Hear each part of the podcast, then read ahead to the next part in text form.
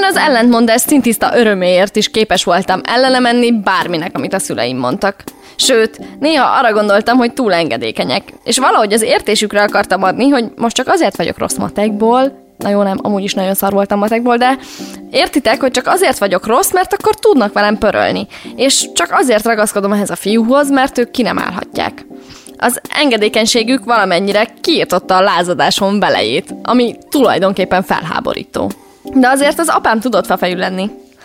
Mindig azt éreztem, hogy nem ért engem. Ami azért egy teljesen paradox helyzet, mert lényegében ugyanolyan vagyok, mint ő. Aztán valamikor a 20. születésnapom környékén elkezdtünk beszélgetni, és rájöttem, hogy nem csak ő nem értett engem, hanem én sem értettem az apámat. Pedig az van, hogy a szüleinkkel való kapcsolatunk kibogozását nem éri meg megúszni, mert túl nagy hatása van az egész életünkre. Egyrészt belőlük vagyunk, aminek érezzük a nyomait a természetünkben, a körmünk formájában, de még a mozdulatainkban is. Másrészt pedig, valljuk be, hogy sok jó dolog mellett rengeteg rosszat is látunk tőlük az évek alatt, legalábbis én biztosan, és ezekkel meg jó lenne kezdeni valamit, mire én is szülő leszek.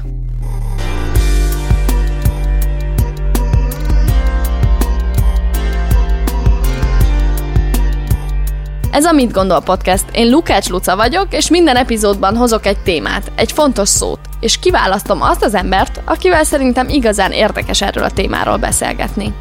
Biztos vagyok benne, hogy ha figyelmesen hallgatunk, akkor rengeteget tanulhatunk. Nem csak róluk, hanem magunkról is. Ebben az epizódban új Mészáros Károly a vendégem, akivel az apaságról fogok beszélgetni.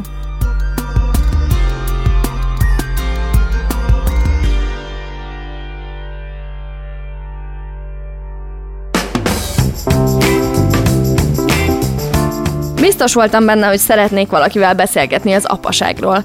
Még akkor is, ha alapvetően távol áll tőlem ez a szerep. Mert ugye apuka nem leszek sosem, és az anyaságra ugyan már nagyon vágyom, még sok minden kell hozzá, hogy megtörténjen. Kezdetnek például egy jól működő szerelmi kapcsolat nem volna rossz ötlet. Új Mészáros Károly filmrendező és felesége Balsai Móni egy évvel ezelőtt fogadták örökbe a kisfiúkat. És valahogy az az érzése az embernek, talán az energiák miatt, ami így körbelengi őket, hogy na, ők biztosan jól csinálják. Pedig nem volt egyszerű útjuk nekik sem. A biológiai út sikertelensége után döntöttek az örökbefogadás mellett, de az, hogy ez egy csodálatos megoldás arra, hogy szülők legyenek, mindig is egyértelmű volt számukra. Móni nagypapája szintén örökbefogadott gyerekként nőtt fel, Károly pedig egyáltalán nem volt biztos benne, hogy így 2021-ben az a legjobb ötlet, hogyha tovább örökíti a génállományát. Azt gondoltam, hogy valakivel, aki ennyire tudatosan gondolkodik a szülőségről, örökbefogadásról, gyereknevelésről, érdekes lesz az apaságról beszélgetni. Számomra nagyon érdekes, hogy az örökbefogadásról ti úgy nyilatkoztatok, hogy igazából már a, amikor elkezdtetek a kapcsolatotokba a gyermekvállalásról gondolkodni, akkor is szóba jött ez, amikor még nem volt kizárt a biológiai út. És kíváncsi vagyok, hogy számodra ez miért volt ennyire egyértelmű, vagy ez hogyan jött fel a kapcsolatotokba, mert szerintem nem kifejezetten jellemző. A, a könnyebbikkel kezdem, hogy elmondom, hogy a Móni miért mondta ezt. Neki volt egy nagypapája, aki a kedvenc nagypapája volt, aki intézetben nőtt fel, és aztán utána örökbe fogadták. Ő volt a, így a gyerekkorában a nagy szerelem, a nagypapa, és számára ez ettől volt ilyen kézenfekvő dolog. Nekem az én szempontomból én nem voltam teljesen meggyőződve, hogy az én génjeimet muszáj lenne továbbadnom egy következő generációnak, hogy annyira nem, így egészségügyileg, meg nem tudom mi, azért nem annyira szuperek ezek a, ezek a körülmények, amivel együtt élek én. Tehát ez volt az egyik dolog. A másik, az most így lehet, hogy egy ilyen hülyeség, de tényleg túlnépesedés van, és ez az egyik legnagyobb globális probléma. Oké, okay, hogy nálunk így fogy a népesség, tehát nálunk egy ilyen negatív trend van, meg az fejlettebb országokban, de ezzel együtt azért az ökológiai lábnyomunk az hatalmas, bla bla bla bla bla bla. Úgyhogy másrészt meg amúgy a, a gyerekvállalása amblok volt problémám, tehát hogy az a gyerekvállás gondolatával, ami nyilván ilyen gyerekkorból hozott élményen, nyugszik. Úgyhogy mindezekkel együtt nekem ebben sosem volt problémám, hogy hogy, hogy örökbe fogadjunk gyereket. Egyáltalán nem hülyeség globálisan gondolkodni szerintem a gyerekvállalásról, viszont amit látok, tehát amit mondtál, a túlnépesedés és ilyesmi, hogy ennél önzőbbek szoktak lenni az emberek. Igen, de tényleg nekem ez így nem volt. Lehet, hogy azért, mert mit tudom, apámnak például ez egy ilyen fontos dolog volt, hogy én vagyok az ötödik új Mészáros Károly, és hogy mindig Károlynak kell lenni, és hogy ez egy ilyen fontos dolog, hogy így jöjjenek még Károlyok, meg nem tudom. Én meg úgy gondolkodtam erről mindig, hogy hm, és mi van, hogyha nem, és mi van, hogyha János, és mi van, hogyha... Hm. Szóval ezt a családi tradíciót, ezt valamiért én így akár egy ilyen lázadásban, vagy nem tudom, én nem akartam annyira folytatni. Ez volt rád jellemző a lázadás? Valamilyen szinten biztos így belül, igen. Nem olyan mértékben, mint a testvérem. A testvérem volt a családban az igazi lázadó, aki a gimnáziumban is 80-as években történt, tehát ezek ilyen nagyon komoly történelmi léptékben ugrunk vissza az időben. Tehát, hogy ő, ő volt az, aki, aki a 80-as években ekkora keresztet hordott egy, a fülében egy vidéki városba, meg kiborotváltatta a haját, meg nem tudom mit. Lehet, hogy azért is, mert kicsit ő ugye fejem ment a falnak, én egy picit megpróbáltam így, így nem tudom, okoskodni közben, miközben Alátámasztani a lázadást? Igen, igen, igen, igen, hogy oké, okay, tök jó punkzenét hallgatunk, és ez egy nagyon menő dolog, meg, meg, meg oké, okay, szeretjük is, meg tényleg zsigerből szól, meg rendben van, de aztán kénytelen voltam arról beszélgetni egyszer egy szintén punkzenét hallgató Jakobos Dini barátommal, hogy mi azért ez egy elég hülyén hangzana, ha mi most itt a vidéki helyen ebben a gyerekhintában ülve, ahogy így most beszélgetünk, így azt mondanánk magunkról, hogy pankok vagyunk. Szóval azért ez, azért ez egy kicsit így nem az igazi.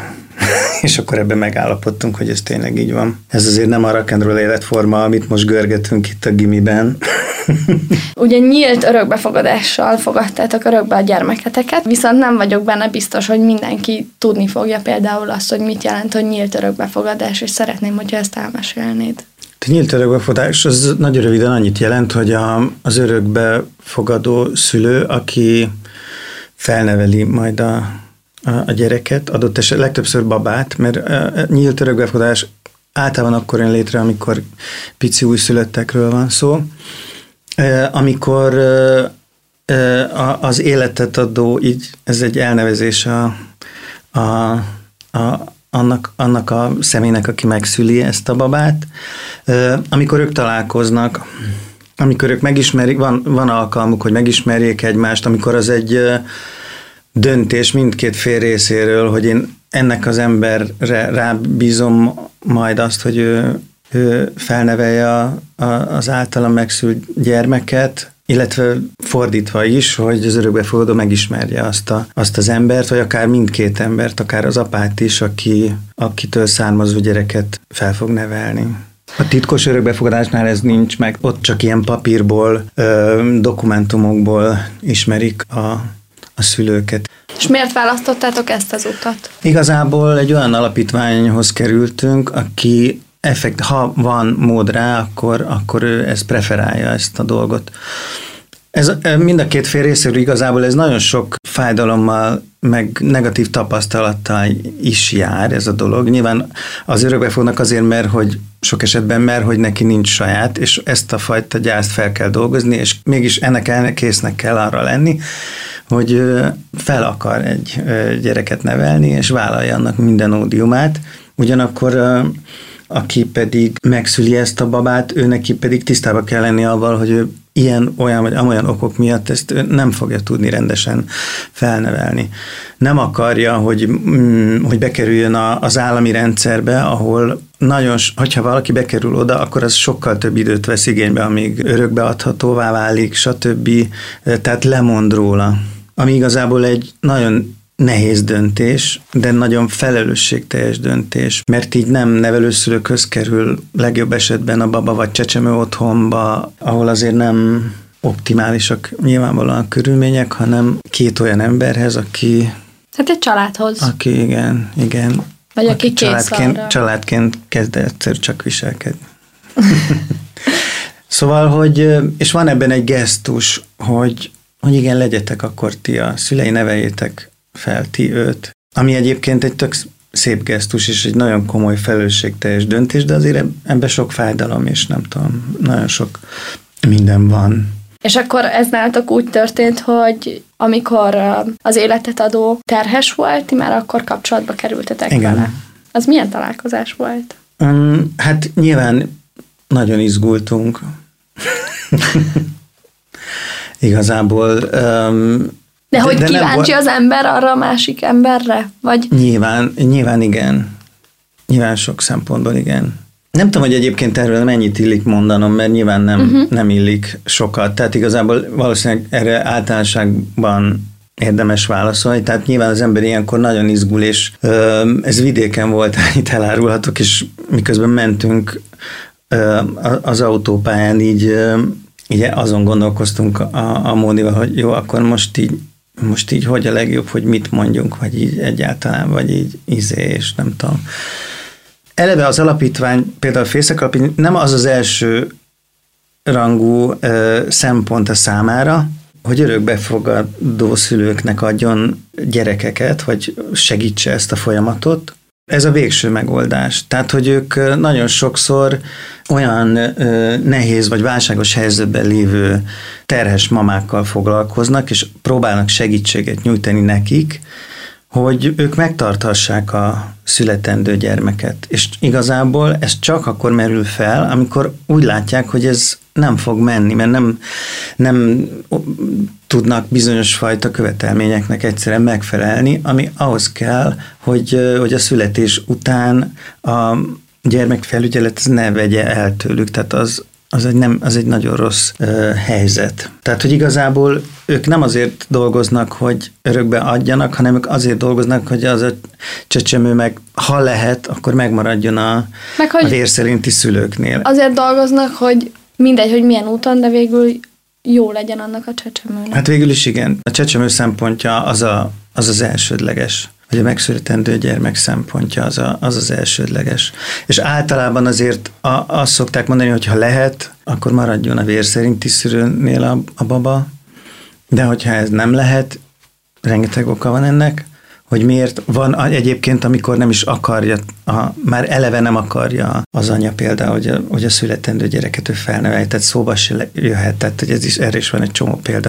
Azért akartam egy kicsit ennek a részéről kérdezni, mert hogy amikor örökbefogadásról beszélünk, akkor kicsit azt érzem, hogy még a magát az örökbefogadást is társadalmilag el kell fogadtatni de az, az életet adónak és az örökbeadónak a státuszát pedig még jobban, mert könnyen válik a társadalom által megítélhetővé, pedig szerintem egy nagyon felelősségteljes döntés tud lenni az, hogyha valaki így dönt. Ez így van. Meg az sem teljesen világos, tehát a sok ember számára, hogy igazából amikor örökbe fogad az ember egy, egy babát, akkor igazából a születési anyakönyv kivonatában már mi vagyunk a szülei. Neki hivatalosan anyja neve az a Móni neve, és az apja pedig én vagyok. És az én nevemet viseli, és ez az összes papírján, még a kis adókártyáján is, ami már megvan, meg a lakcímkártyáján is az. Mi tényleg az, igazából ilyen szempontból tényleg a szülei vagyunk. Az, hogy jó szülei leszünk, azon meg dolgozunk nagyon. Mert sokan, sokan így mondták, oké, ti örökbe fogad, de a szülei azok kik? Tehát, meg, hogy ja, nem, hogy nem a saját nem, gyereket. Nem, mi vagyunk a szülei, örökbe fogadtuk, ezért mi vagyunk a szülei, ti mennyi ideig várakoztatok onnantól kezdve, hogy potenciális örökbefogadók lettetek? És nekem ebben az az érdekes, hogy azon gondolkodtam, hogy valahogy egy kicsit így a fejemben párhuzamba állítódott egy terhesség, illetve az az időszak, amikor ti potenciális örökbefogadók lettetek, és vártátok a babátokat. És mhm. azzal kapcsolatban van ilyen gondolat a fejemben, hogy valamennyire jobban kiegyenlítődik az, hogy egy ilyen helyzetben a férfi és a nő mit él meg, mint például egy terhesség alatt, ahol a nő megél egy kilenc hónapos folyamatot és terhességet, amit a férfi is megél, csak annyira másképp attól a ténytől fogva, hogy a nőnek a hasában nő az a gyerek. És hogy valahogy azt érzem, hogy az örökbefogadásnál pedig így valahogy kiegyenlítődik ez a dolog, vagy, vagy, vagy, a, vagy a helyzet úgy, úgy sokkal közelebb álltok egymáshoz, és erre vagyok egy kicsit kíváncsi, hogy ezen ti gondolkodtatok-e, vagy ez valami fura percepcióm nekem, amikor erre gondolok? Szomorú lenne, hogyha valaki tényleg terhes, és van egy férje, és ők nem állnak közel egymáshoz. Persze, hát beszélnek róla, csak hogy szerintem már csak az, hogy így biológiailag mi történik egy testtel, meg akármi, hogy ez, uh-huh. azt biztos, hogy nehezebb interpretálni a másik félnek, vagy a másik valamilyen szempontból egy, egy, egy biológia állapotnak a szemlélője. Hát egyrészt annak a hiányának a, a szemlélője, meg, meg társ abban, hogy, hogy ez nincs. Mert azért az anyaság ösztöne azért nagyon munkálkodik a, a női nemben. Szóval azt is túl kell élni, meg fel kell dolgozni, és amíg egyébként ez nem történik meg, addig, addig nem is jön annyira el az esélye szerintem, hogy az ember hogy így nincs esélye gyereket kapni, ha te még lelkileg nem vagy arra kész, hogy te valaki másnak a gyerekét kész legyél felnevelni, illetve egy olyan gyereket, akit más szült, és nem, nem a ti közös génállományotokat hordozza. És ti hogy emlékeztek vissza erre a pontra? amikor azt érzed, hogy, hogy már teljes nyitottsággal tudtatok lenni? Nagyon jó volt ez a mm, alapozó tréning, ami még a annak idején kötelező volt, hogy egyáltalán alkalma, vagy kapsz, kapsz egy ilyen papírt, hogy te... Azt mondjuk el, hogy ez úgy van, hogy minden olyan szülő, aki örökbefogadó szülő szeretne lenni, régen úgy volt, hogy egy ilyen tanfolyamon kötelező volt a részvétel, és most már úgy változott a jogszabály, hogy ez opcionális. Igen, igen, igen. Hogy...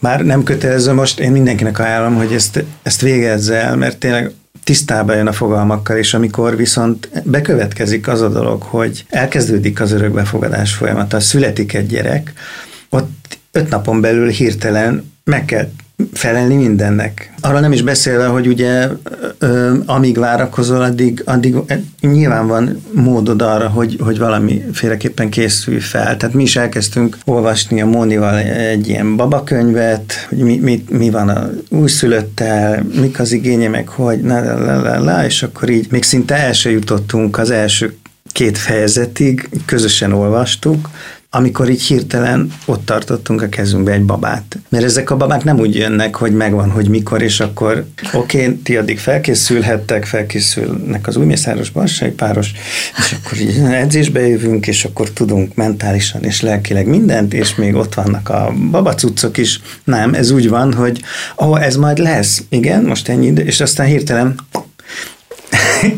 hirtelen megszületik egy baba, és van négy napod, hogy, hogy mindent hirtelen elő, előteremts, mert, mert lehet, hogy ezek a babák általában nem időre születnek. Itt jön egy 60 napos dolog, a baba 60 napos koráig az életet adó az azt mondhatja, hogy de én akkor lemondtam róla, de mégis én fel akarom nevelni ezt a babát, és akkor neki bizonyítani kell, hogy, hogy, hogy erre alkalmas mindenféle szempontból. És akkor viszont akkor viszont hiába van nálad ezt a baba, akkor ezt vissza kell ezt a babát adni. És, és a 60 nap azért nem olyan rövid. Ott pont egy, egy színdarabot próbáltunk, és akkor jött valami te, fontos telefon, húha, felveszem. És akkor mondták meg, és így, hát akkor elsírtam magam, amikor, amikor így kiderült, hogy akkor így ez nem történik meg, akkor, akkor, akkor derült ki, hogy én ettől mennyire féltem, csak ezt valahogy azért úgy Mármint a belső szorongásod, hogy igazából igen, az a hat hét alatt benned volt. Igen, igen, igen, nyilván. És hát nem tudom, nálunk ez ilyen szerelem első látásra volt, tehát hogy itt így megpillantottuk a kórházi ablakon keresztül a maszkunkban a, a babát, aki, és akkor, akkor azt, azt úgy lehetett tudni, hogy hogy, hogy őt, őt mind fel fogjuk nevelni. Tehát ez, az nagyon egyértelmű érzés volt mind a kettőnkben. És utána ijesztő volt uh, apukaként funkcionálni? Hát iszonyú ijesztő dolog egy ilyen kis lényt ö, nyilván pelenkázni, meg etetni, meg egyszerűen fogni, hogy fogod. Mivel, hogy szokatlan, mert nem, csinált, nem, nem csináltad még, tehát nincs egy olyan tanfolyam, ahol élő babákkal lehet ugye elsajátítani, a, egy, hogy fogd a babát, hogy pelenkázd, hogy, hogy ilyen tanfolyam nincs. Ha lenne, nyilván el, ezt is elvégeztük volna, de az meg nagyon jó, amikor például így megnyugszik rajtad, és így elalszik, és amikor hazavittük, és akkor ott így volt egy kis ilyen sírás, meg nem tudom, egy ilyen hosszabb autózás után, és akkor amikor ugye elaludt így rajtam, akkor így oda néz, alszik, ez Tehát, hogy ez meg egy nagyon jó érzés volt. kívülről elmondom, hogy ti milyen párnak tűntek. Valamilyen ja. betonbiztos nyugalmat árasztotok. És viszont az nagyon ki tudja kezdeni a párokat, hogyha biológiai úton nem sikerül szülővé válni.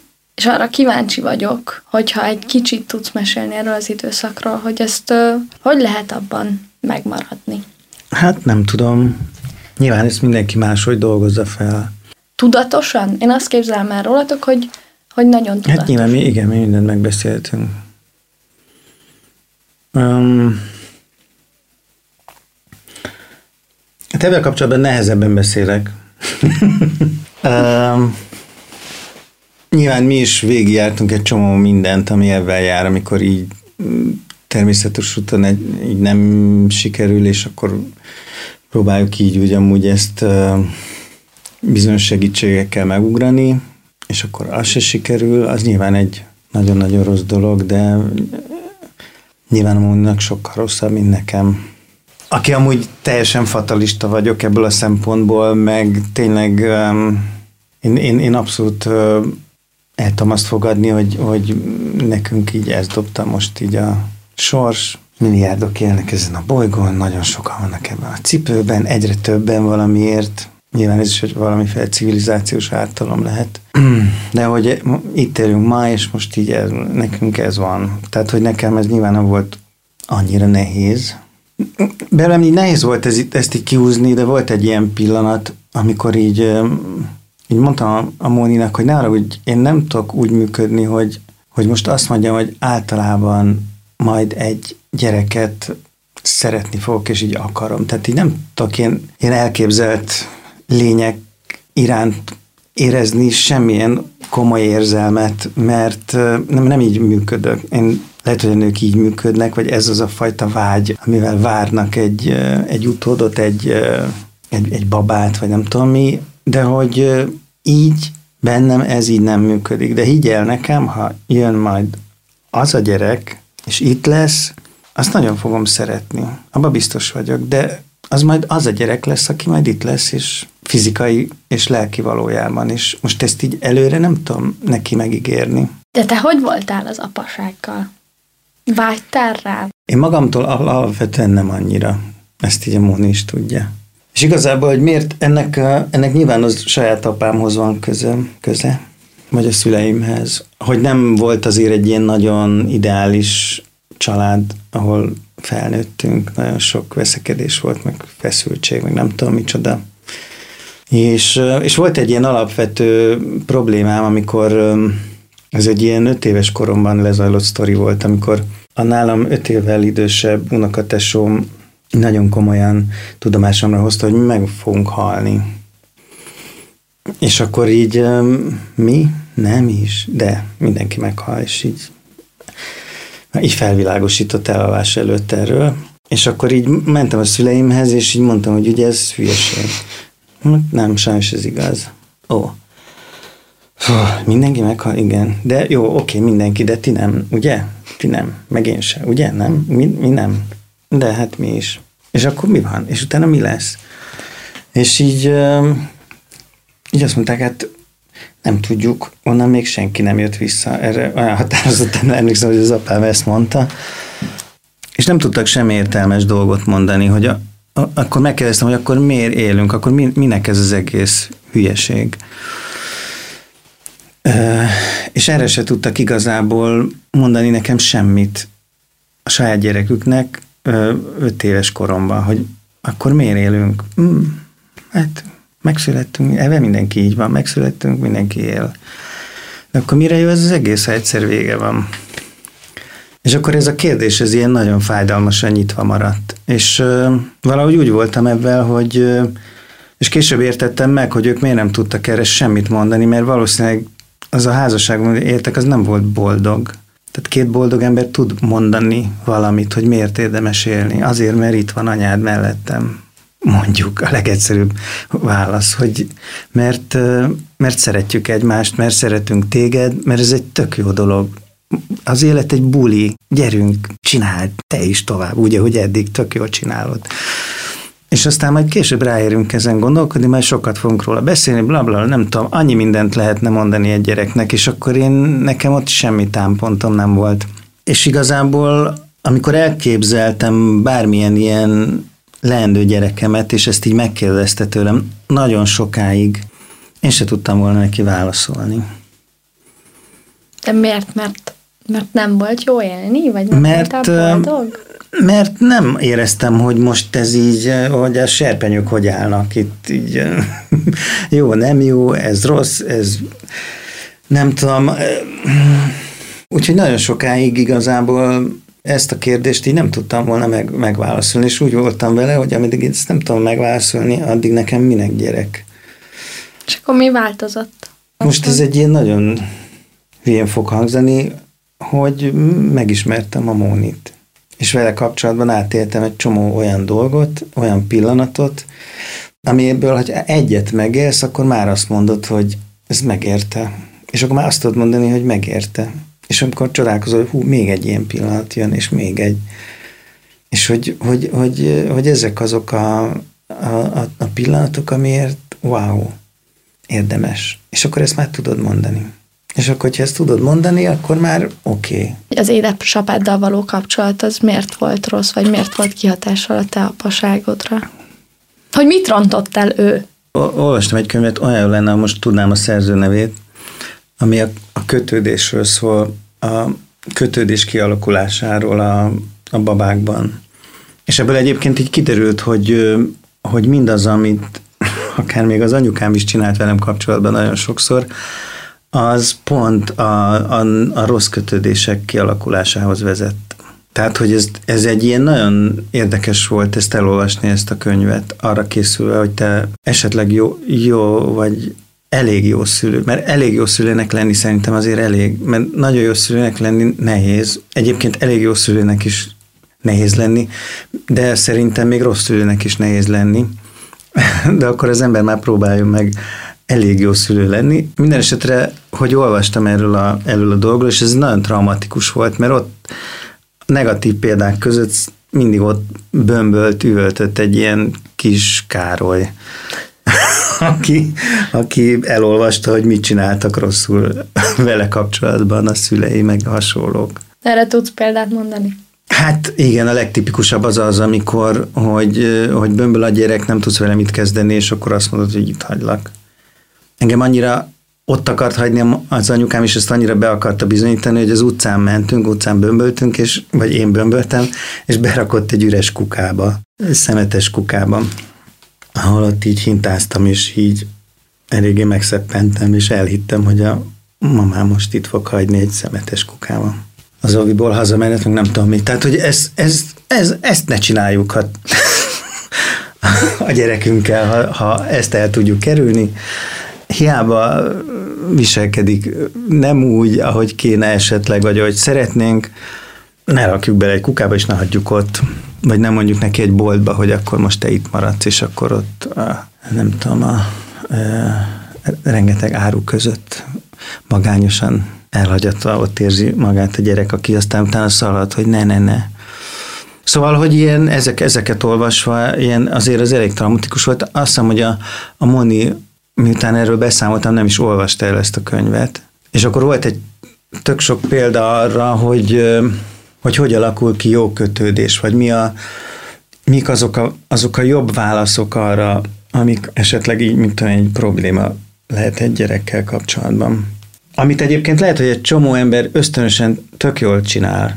De például erre is tudok mondani egy ilyen példát, hogy, hogy a mi gyerekünk az óvatos. És hogyha valami kis negatív tapasztalás éri, akkor azt a dolgot, vagy azt a, azért mindig elkerüli.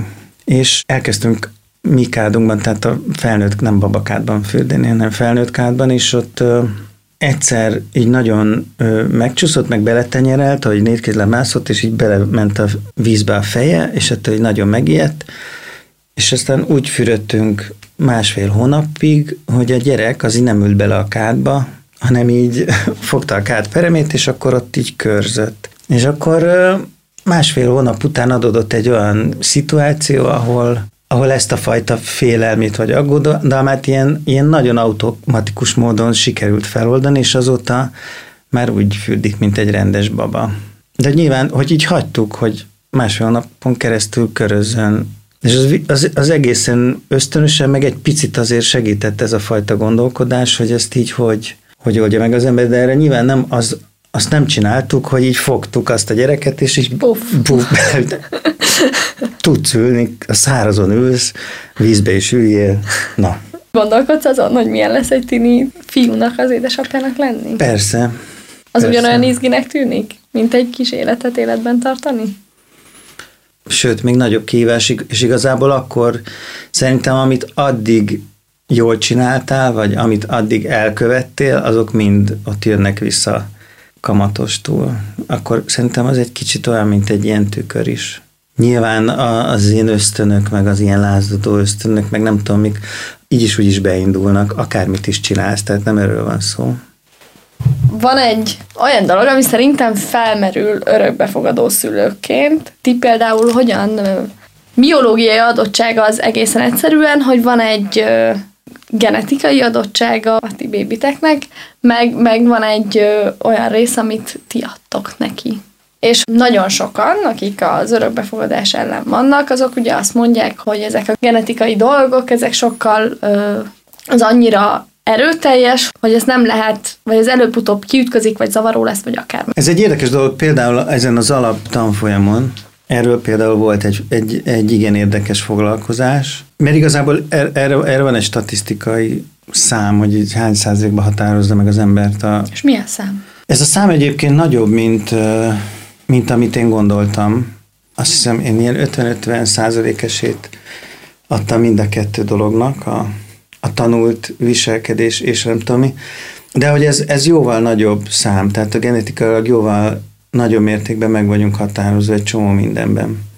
De a vég, végeredményt tekintve egy genetikailag hozott alaptulajdonság, ami egyébként lehet jó is, hogy azt például mennyi, inkább beszéljünk a, a, a pozitív dolgokról, tehát hogy egy, egy jó genetikailag jó tulajdonságot, azt például egy szülő mennyire tudja ügyesen kibontani a, a, a gyerekből, vagy pedig így elnyom, elnyomódik, és nem, nem, nem tud érvényesülni például az a tulajdonság, például azért, mert te legyél orvosfilm, és hiába tudnál iszonyú gyorsan futni, abban ne foglalkozzunk, mert ott az, vár téged már az egyetem öt évesen, ezt már én tudom. Vagy van, de tényleg ez konkrétan példaként elhangzott, hogy, hogy mit tudom, tehát hogyha van egy ilyen alaptulajdonság, az tök nem mindegy, hogy hogy csatornázódik. De ez, ez mondjuk csak, hogyha visszagondolunk arra, hogy mi volt amikor mondjuk még nem olvastam ezt a kötődésről szóló könyvet, és mi van, amikor már olvastam, és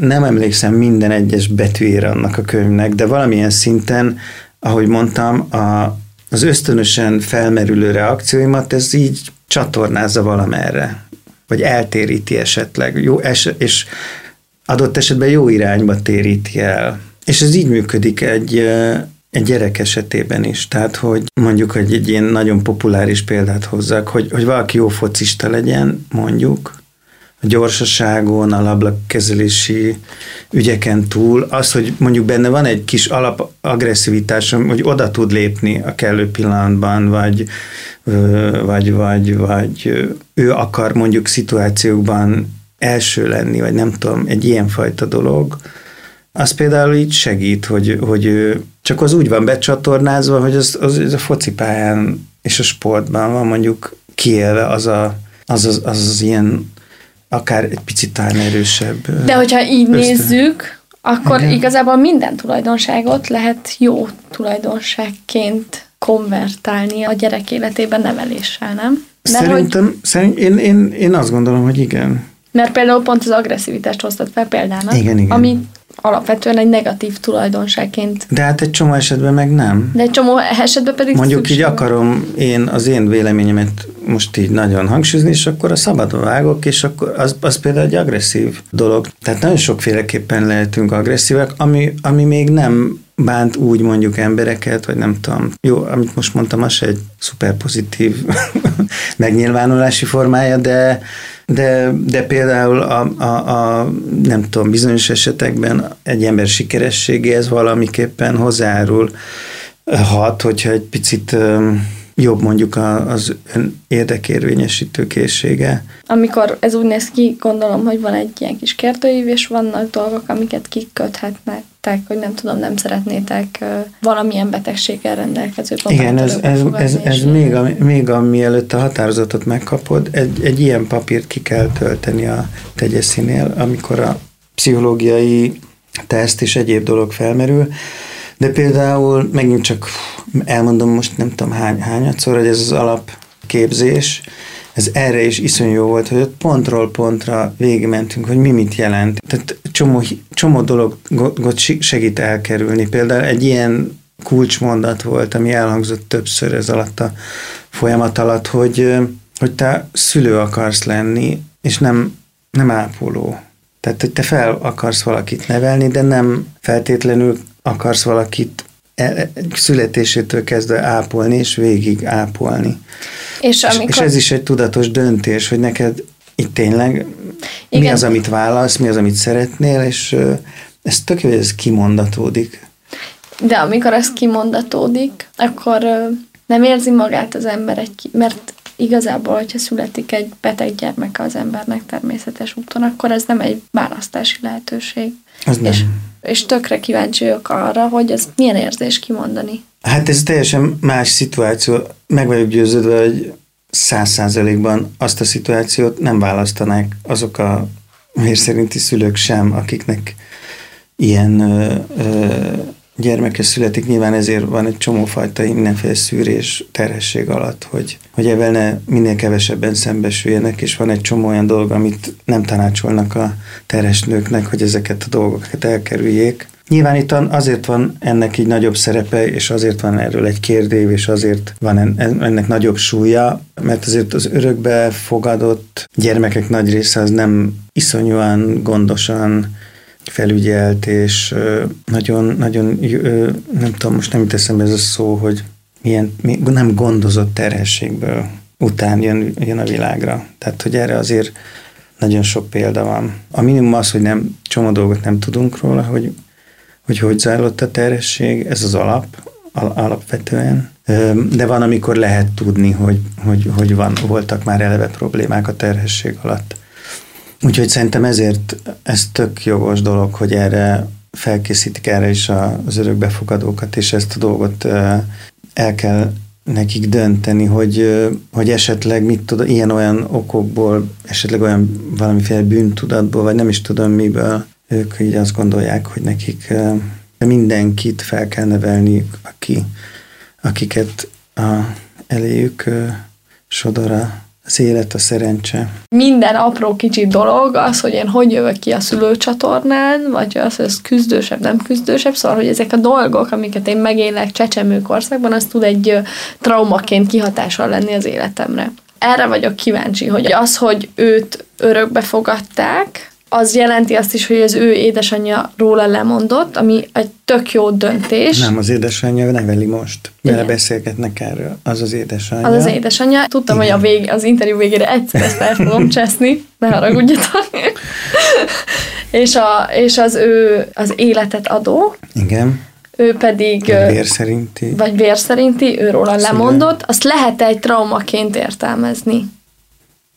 Figyelj, ez valamilyen szinten biztos, hogy, hogy majd, hogyha ezzel tudatosan elkezd foglalkozni, akkor, e, akkor ezzel neki valamilyen szinten nyilván el kell számolnia magában, ezt helyére kell rakni. Ha mi ezt nem nehezítjük avval meg, hogy bűntudatot keltünk benne esetleg, vagy, Plusz vagy bármilyen rossz érzést, rá. vagy nem tudom, ehhez a szóhoz egyáltalán, hogy örökbefogadás, bármiféle rossz asszociációt vagy rossz érzést keltünk benne, hanem, hanem ez egy természetes dolog válik, és aztán nyilván ez majd akkor kell okosnak lenni egyébként, amikor majd a szókincse egy kicsit kikbővül, és ezekkel a fogalmakkal már így ügyesebben tud bánni. Most még az, hogy papa brű, meg mama brű, gaga, nem tudom, így beszélgetünk. Amikor én gyerek voltam például, nekem, nekem számtalanszor mondta azt az anyukám, hogy á, majd be, beadlak intézetbe. Nem tudom, ez úgy ment a 70-es években. És akkor így, mint nevelési, izé, viselkedj rendesen, mert beadnak majd az intézetbe. És ebből azért így jött egy ilyen para, hogy ezt miért mondja én egyszerűen? Tehát akkor én valójában tényleg az ő gyereke vagyok, vagy nem? Miért, miért akar feltétlenül egyből ilyen intézetbe adni? Én azt gondolnám, hogy azért ez nem, nem tudom, az úgy nem jönne olyan egyszerűen jobb esetben. Érdekesek ezek a kis mondatok, amik megragadnak. Szerintem egyébként minden, minden emberben van öt ilyen mondat, amit így uh-huh. folyamatosan hallott a szüleitől, és lehet, hogy nem kellett volna. Igen. És ennyire könnyű elcseszni egy mondattal, ami egy kicsit beépül a gyerekbe. Hát igen, vigyázni kell. Ijesztő. De ugyanakkor meg, hát igen, de erre jó szerintem az, hogy az ember sok mindent olvas róla, hogy hogy lenne jól csinál, hogy lehet jól csinálni, és igazából tényleg para volt elolvasni ezt a könyvet, a, ezt a kötődéses könyvet, mert tényleg ilyen régi, nagyon do, olyan dolgok jöttek felszínre, amit már az ember régen szeretett volna egy elfelejteni, vagy nem tudom micsoda, de ez tök jó, mert egyrészt tudatosan gondolkodsz rajta, feldolgozod, meg nem tudom, meg azért ez a könyv is azt mondja, hogy nem kell szuperszülőnek lenned, mert akkor az a görcs fog attól eltéríteni, hanem elég, elég, elég jó szülőnek lenni.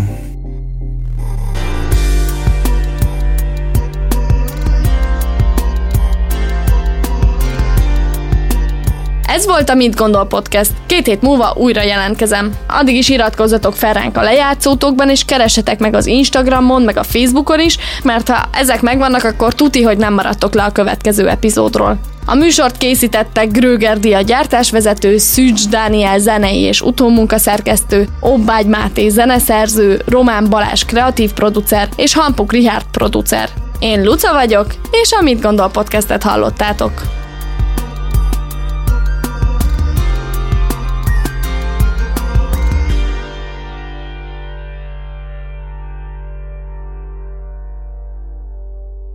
Beaton Studio